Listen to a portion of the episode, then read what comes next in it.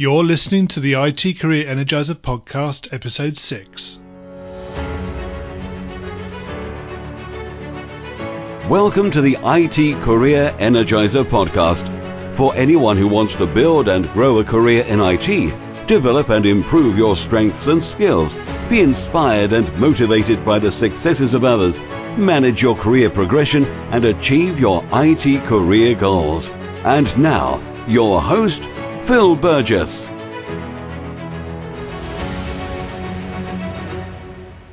Welcome to the IT Career Energizer podcast. If you'd like to find out more about the podcast, you can do so by visiting itcareerenergizer.com. I'd also be very interested in hearing your thoughts about the podcast, including potential guests to have on the show and topics to be covered. So without further ado, here's episode 6. Matthew Moran joins me on the IT Career Energizer today. Matthew is an experienced project manager, application developer, business analyst, and CIO. He is author of the book Building Your IT Career, a complete toolkit for a dynamic career in any economy, and also a songwriter and performer, which he often incorporates into his presentations. So, Matthew, can you give us a little bit more about yourself and maybe expand upon that brief introduction? Sure. Um, I, I, guess what I would say is um, I'm a kind of a homegrown technology passionate individual. So I, I, I self-taught, um, you know, taught myself programming back in high school, really on a whim. Did not realize it would become a career. Have always written and performed, and so um, more or less, I carry a very proactive attitude, whether it's IT careers or performing or the writing I've done, and that's served me very well. So I think when people, um, when I speak to either IT professionals or students that have been using my book, for instance, I have a very kind of proactive approach. It's not that I'm saying don't go through a formalized structure, but I'm saying um, beyond that, you need to have an engaged interest in what you're trying to achieve that goes well beyond um, academically what you're learning. You have to be running ahead of the game, as it were, if you want to be. I don't even want to say competitive. If you just want to experience as much success as is possible for you. Okay, great. It's, it sounds like this this is an area that you you have uh, a lot of interest in.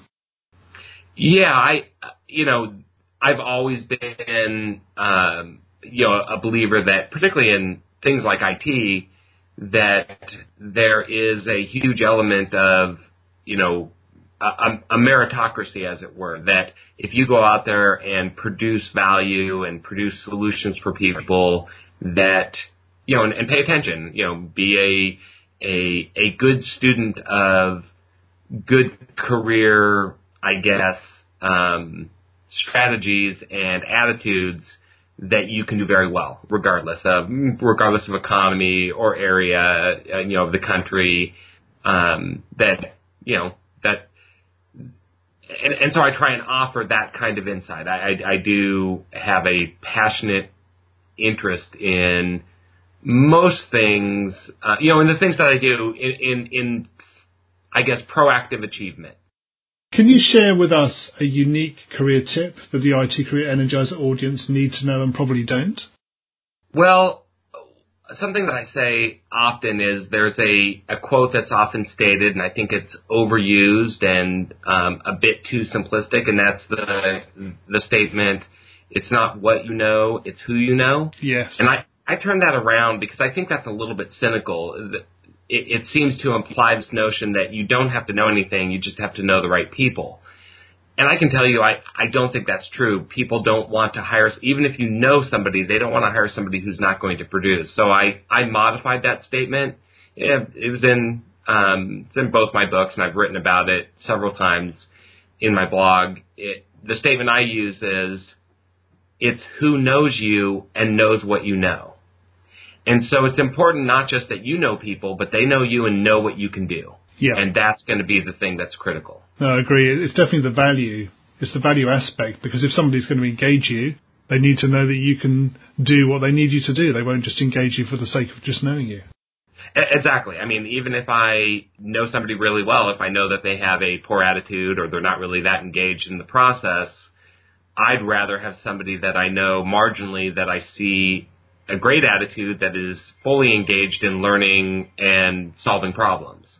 Can you tell us a bit about your worst IT career moment?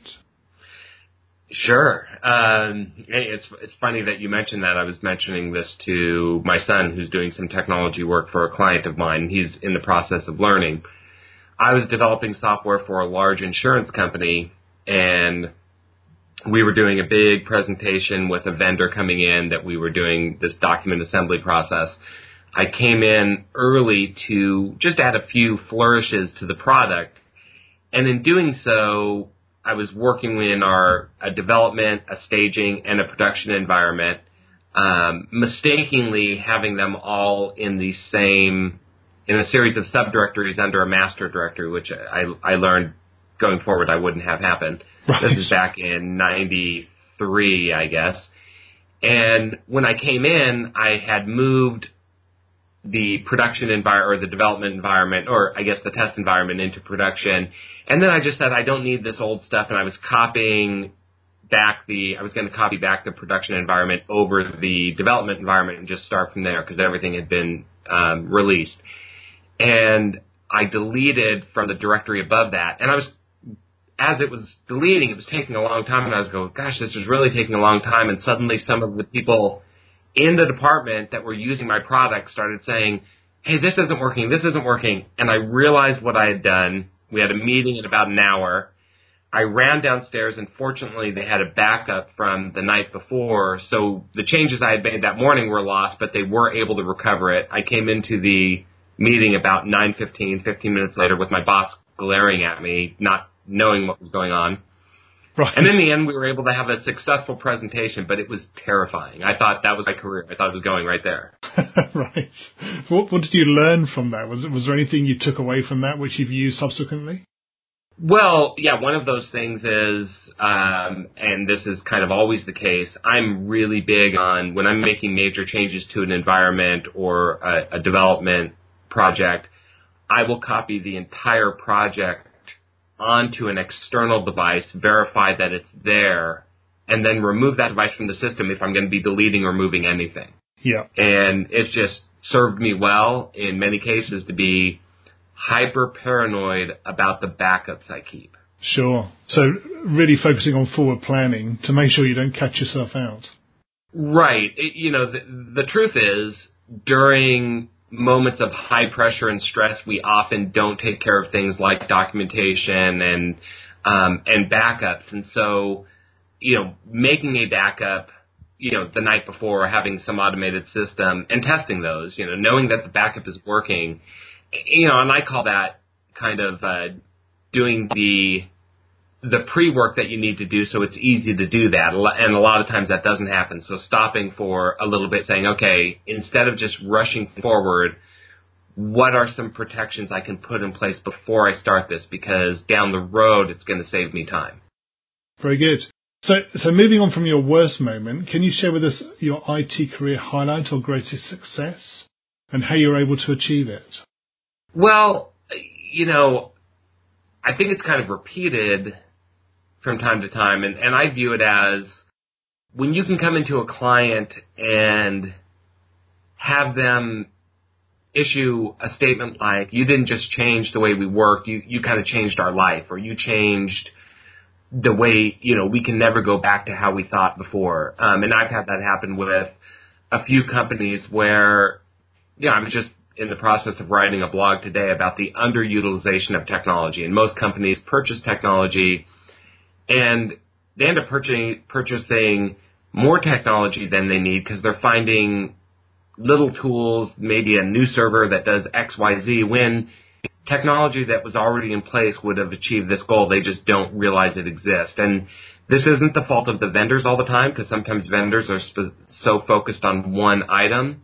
And so for me, it's the, the constant, I guess, achievement of saying, no, you don't have to go buy that new thing. You have something in place, or you can maximize what you currently have, or is this something you really need to accomplish? And when a client comes back and says, wow, you, like, we've never experienced this kind of, I guess the mindset of let's maximize value, and IT is meant to be a value proposition, not just a necessary expense.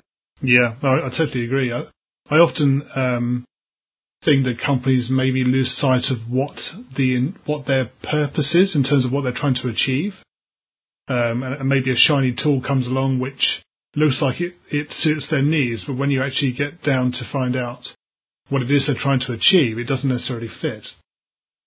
I, I would say that's often the case. You know, I, almost all the time with CRMs. Of course, I have a love-hate relationship with CRMs in general. I just think most of them do way more than is needed and far less than is necessary, right? So you far less than, of what is vital and way more than is ever needed. What one thing excites you about the future of a career in IT? I think the idea that if done properly, you have a high degree of flexibility. You can move between disciplines because except for the highly siloed large IT department where people work in X or Y technology, for a lot of companies, they don't make a distinction between the guy that's running their network and somebody who develops applications. Technology is technology. And so that affords you the ability to move into new areas and learn new things which may not be available to all careers. Yeah. Do, you think that's likely to in, in, increase in terms of the amount of um, opportunities that people will have? Um, obviously, IT is an area that is continually changing and developing. Um, presumably, that, can only get more so. I think so. I, think there are, you know, certainly consolidations, but what I feel is that once again, because IT is a you know, is always focused on the what have you accomplished, you know, this month or what have you accomplished this past year. And the truth is most of the tools and training are readily available online, you know, at the, at the risk of, um, having my publisher unhappy with me because they, they are an academic publisher and they do focus on textbooks and, and, and learning, which I'm not knocking, but with the prevalence of you know online learning that's available and and you know let's just say YouTube and a variety of tools. Free free code camp is a place I put people all the time if you want to learn coding and JavaScript and Node and all those tools. Um, you know what's exciting is that you don't have if you take a passionate interest you can learn something new. You can learn video editing tomorrow and start that process and add that to your career toolkit potentially move in that direction, you know, virtually immediately. So we're going to move into the, the quick fire reveal round. So there's a number of quick questions to ask. So, um, what attracted you to a career in IT? Well, I, and I'll have to reveal a little bit. Um, right. I never realized I was going to be in an IT career. Uh, I I just liked using technology tools to solve things, and suddenly people started paying me to do that. Ah, right. So you enjoyed the, the process of being a problem solver. I I always tell people you have a chance to be a hero. Why not be a hero? Um, what is the best career advice you've ever received? Um, I, I was doing sales for a copier company. I didn't really like the process. I liked the owner of the company, um, but I just wasn't didn't feel like I was really making a huge difference to sell somebody X copier versus Y copier. Didn't change their life much. But the owner took me to lunch and he said, you know, careers and professional development is like a, it, it's like an island off in the distance and, and you're floating in a current with a bunch of people and a lot of people are satisfied to let the current take them where they will and hope it gets them to the island. And the person who is going to achieve something will set out and just swim out of the current and start going towards the island. And you risk the sharks and you risk everything else, but in the end, the reward is much greater. And so it was this idea of being very self-directed. You don't have to follow what everyone says they're doing. I don't believe there are such thing as rules that define how you advance your career. For instance, I always tell people avoid the help desk. I know a lot of people like to start there, and I say the last place you want to start your career is the help desk. And so that's kind of my um, I guess I would be the best advice was chart a course and go for it. If you were to begin your IT career again right now, what would you do? I would focus on one of two areas, either web development in some of the newer, I guess, document-based databases like MongoDB and um, Node and Express as a platform, um, or I would focus on internal company automation and using products like VBA and um, automating, having Excel read from multiple data sources and generating reports for companies. And, and you know, through that, you expose yourself to a lot of business process, but also a lot of user value. They really see a high value result of that work. What career objectives are you focusing on right now? Well, I have a software that I'm developing, um, so I have a, you know, I'm, I'm looking to get um, some funding for that. I won't divulge a lot, but it's something I've had in my mind to do for many years. And then um, I'm really looking at advancing some of the writing I'm doing. Uh, I, I, mentioned a project to you earlier, um, a video series on building a consulting business. Um, and in conjunction with that, I have my own consulting company, and we are doing some things to expand that um, here in Southern California. What's the number one non-technical skill that has helped you in your career? Um, you know, some people would say it would be kind of my personal, my my personality and willingness to speak to people. I, I think the most critical career though is the ability to quickly recognize where the business will will see the most value of the technology you're putting into place, and and being able to understand that business. I, I take a passionate interest in what my customers, my clients do, in so much as I become an expert of their business. I, I enjoy that process. It isn't just here's some tools, but it's I, you know, I, I had a company that did manufacturing of refrigeration door enclosures years ago. And I just remember after that, I'd, I'd see their product and I'd see their, their competitors' products and I would speak to the engineers about the stuff they were doing that made their product superior. And I would notice those things because I took an interest, stuff that I would never do, like how they built the lighting. So I guess it's my interest, my passionate interest in what my customers do. Yeah, I, I suppose with that sort of outlook, you probably had um, you probably learned about a lot of different industries and, and different uh, businesses, um, which which obviously helps to retain that, that level of interest as well. Well, and I think what it does is if I start thinking the way they're thinking, I can start seeing solutions. I go, oh, okay, this is what they're doing. This is how we can really help them. And one of my kind of strong pieces of advice for IT professionals is don't do technology to people right? So a lot of companies feel like technology is done to them. It's an imposition. It's something that slows them down. They have to learn this, and it's it's burdensome. They they there's a dream. It can be more than that, but it often proves to be something different. And I think if you take an interest in what they're doing, see what they're doing, you can start to go, wait, is what I'm doing here really helping them, or is it making their life more difficult? And how can I make their lives easier? Yeah. No, that makes perfect sense. Can you share a parting piece of career advice with the IT Career Energizer audience? Uh, I, I, guess it would be this is I kind of alluded to before. It would be, you know, go online quickly and start learning a variety of tools and technologies. Don't don't be siloed to think your technology is the best. I always tell people, you know, as a matter of fact, my my standard um, answer to when people say, "Oh, you know, you're a tech guru," I say, "Oh, don't call me that. I'm a business solution specialist, and technology is just a tool." And so my my piece of advice would be, don't become technology centric, even if you specialize in a technology, because we often have blinders and say this technology is the best because we're we're better at it, rather than I solve business problems and I use these tools. And so focus on what you solve not what you do. Um, and finally, what's the best way that we can find out more about you and connect with you?